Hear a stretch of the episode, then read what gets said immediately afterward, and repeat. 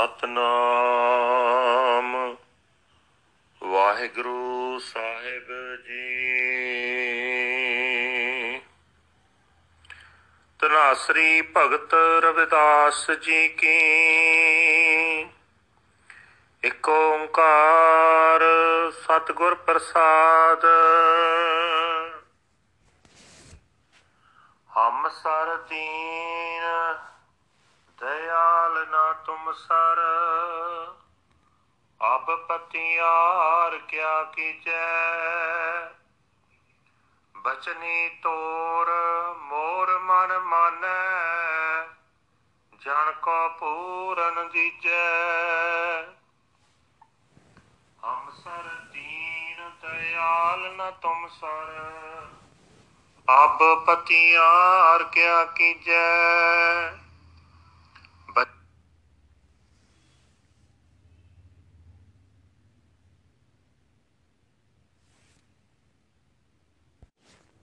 ਸਤਨਾਮ।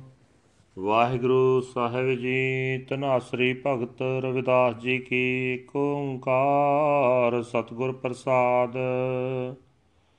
ਹਮ sir ਦੀਨ ਦਇਆਲ ਨ ਤੁਮ sir, ਅਬ ਪਤਿਆਰ ਕਿਆ ਕੀਜੈ। ਬਚਨੀ ਤੋਰ ਮੋਰ ਮਨ ਮਾਨੈ ਜਨ ਕੋ ਪੂਰਨ ਦੀਜੈ, ਹਮ ਸਰ ਦੀਨ ਦਇਆਲ ਨ ਤੁਮ ਸਰ। ਅਬ ਪਤਿਆਰ ਕਿਆ ਕੀਜੈ, ਬਚਨੀ ਤੋਰ ਮੋਰ ਮਨ ਮਾਨੈ।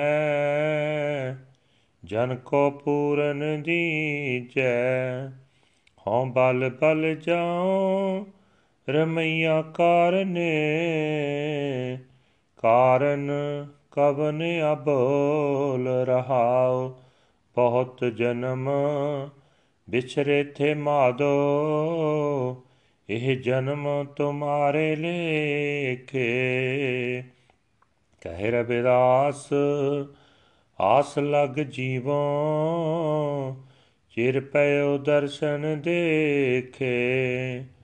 ਬਹੁਤ ਜਨਮ ਵਿਛਰੇ ਥੇ ਮਾਦੋ, ਇਹ ਜਨਮ ਤੁਮਾਰੇ ਲੇਖੇ। ਕਹਿ ਰਵਿਦਾਸ ਆਸ ਲਗ ਜੀਵੋ,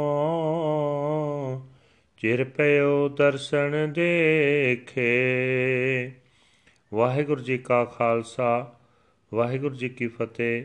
ਇਹ ਹਨ ਅੱਜ ਦੇ ਪਵਿੱਤਰ ਹੁਕਮਨਾਮੇ ਜੋ ਸ੍ਰੀ ਦਰਬਾਰ ਸਾਹਿਬ ਅੰਮ੍ਰਿਤਸਰ ਤੋਂ ਆਏ ਹਨ। ਭਗਤ ਰਵਿਦਾਸ ਜੀ ਦੇ ਉਚਾਰਨ ਕੀਤੇ ਹੋਏ ਹਨ ਤਨਾਸਰੀ ਰਾਗ ਦੇ ਵਿੱਚ। ਭਗਤ ਜੀ ਕਹਿ ਰਹੇ ਹਨ, ਪਰਮਾਤਮਾ ਇੱਕ ਹੈ ਜਿਸ ਦੇ ਨਾਲ ਮਿਲਾਪ ਸਤਿਗੁਰਾਂ ਦੀ ਬਖਸ਼ਿਸ਼ ਨਾਲ ਹੁੰਦਾ ਹੈ। हे ਮਾਧਵ, ਮੇਰੇ ਵਰਗਾ ਕੋਈ ਨਿਮਾਣਾ ਨਹੀਂ ਤੇ ਤੇਰੇ ਵਰਗਾ ਹੋਰ ਕੋਈ ਦਇਆ ਕਰਨ ਵਾਲਾ ਨਹੀਂ। ਮੇਰੀ ਕੰਗਾਲਤਾ ਦਾ ਹੁਣ ਹੋਰ ਪ੍ਰਤਾਵਾ ਕਰਨ ਦੀ ਲੋੜ ਨਹੀਂ।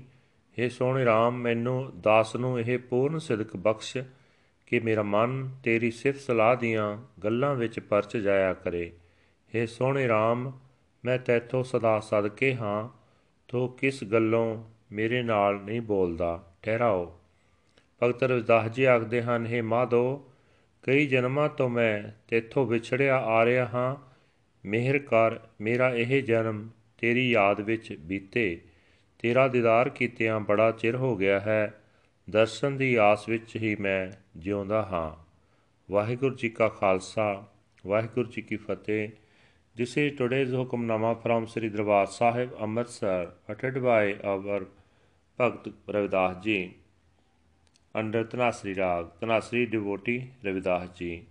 Bhakt ji says that one universal creator God by the grace of the true Guru There is none as forlorn as I am, and none as compassionate as you.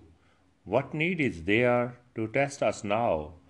May my mind surrender to your word. Please bless your humble servant with this perfection. I am sacrifice, a sacrifice to the Lord. O Lord, why are you silent? Pause. For so many incarnations, I have been separated from you.